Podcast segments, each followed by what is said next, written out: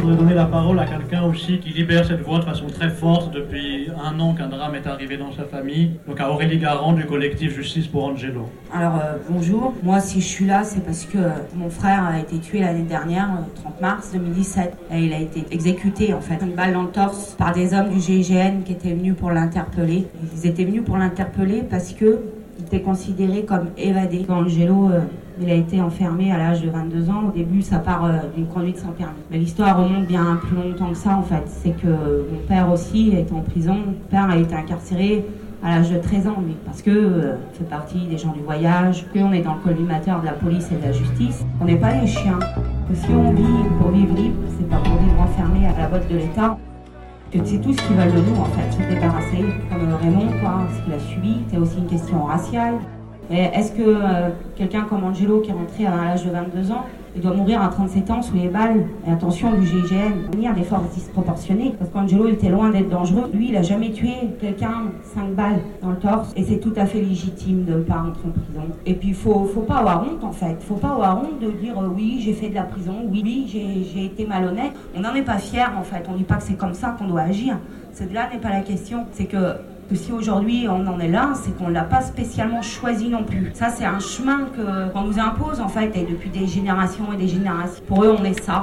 Et sans s'en rendre compte, en fait, on devient ce qu'ils disent. Angelo, euh, le 30 mars 2017, l'année dernière, il vivait euh, normalement, il vivait, enfin normalement, il vivait dans sa voiture à l'air libre en fait, c'est tout ce qu'il demandait. Quand on fait de la prison, c'est des peines qui s'enchaînent et de plus en plus lourdes, comme si ça allait servir à quelque chose finalement, Et le 30 mars, il est venu pour manger chez mes parents. Une des raisons aussi pour lesquelles il n'est pas rentré, c'est que mon père est malade, gravement malade. Et un jour, il m'a dit, euh, je reverrai plus, euh, je le reverrai plus, mon père.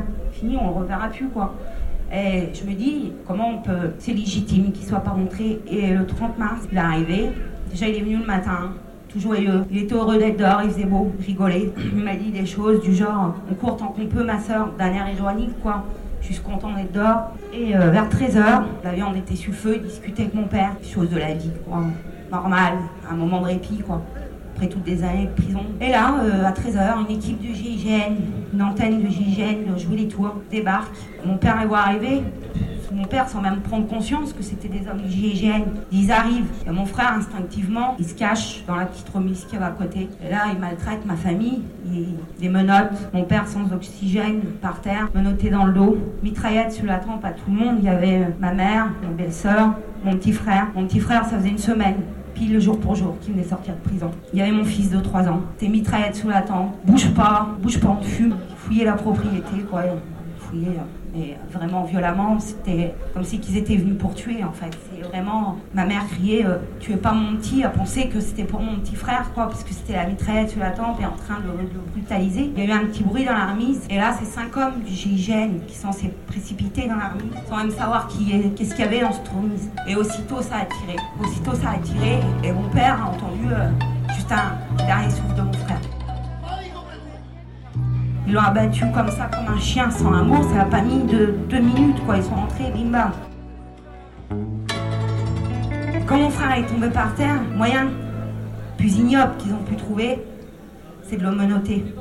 Même mort, même mort, on est, on est condamné de toute façon d'avance quand on est racisé comme ça. On est condamné, c'est tout ce qu'ils ont voulu de nous. Et même mort, ils se permettent encore de toucher mon frère et de mettre les menottes.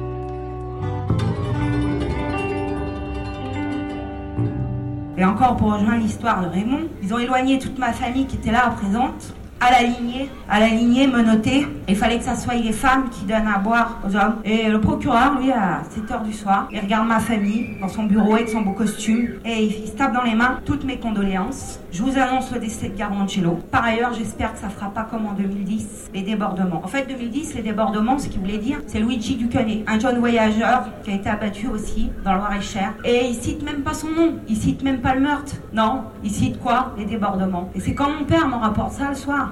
Je dis, mais comment il peut dire ça? Il se prend pour qui? Il croit qu'on est quoi?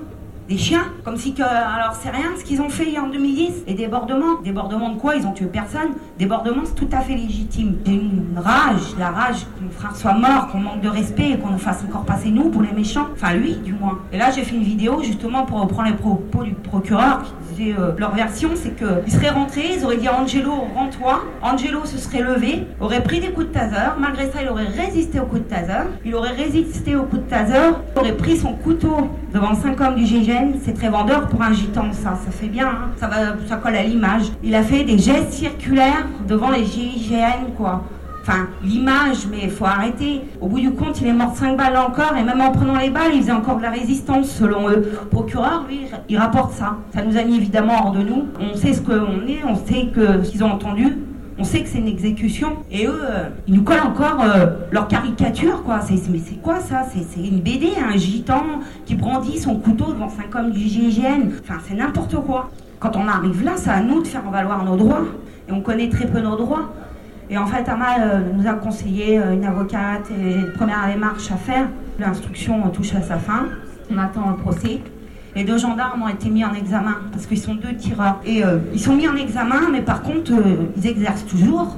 Et encore mieux, parce qu'il y a un des tireurs qui avait demandé sa mutation avant de tuer Angelo. Il a eu sa mutation. Et ce qui est inacceptable, en fait, c'est que eux, c'est eux les assassins.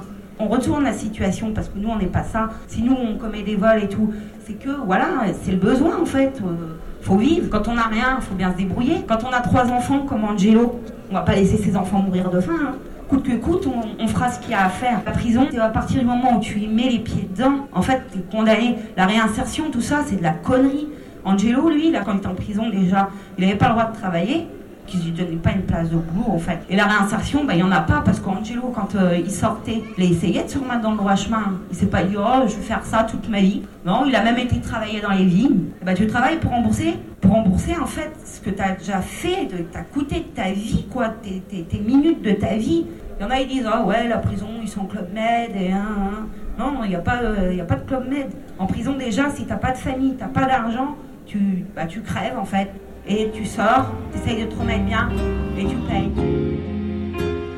Quand on les voit, nos politiciens faire les beaux, euh, la France, euh, liberté, égalité, fraternité, la liberté, il n'y en a pas.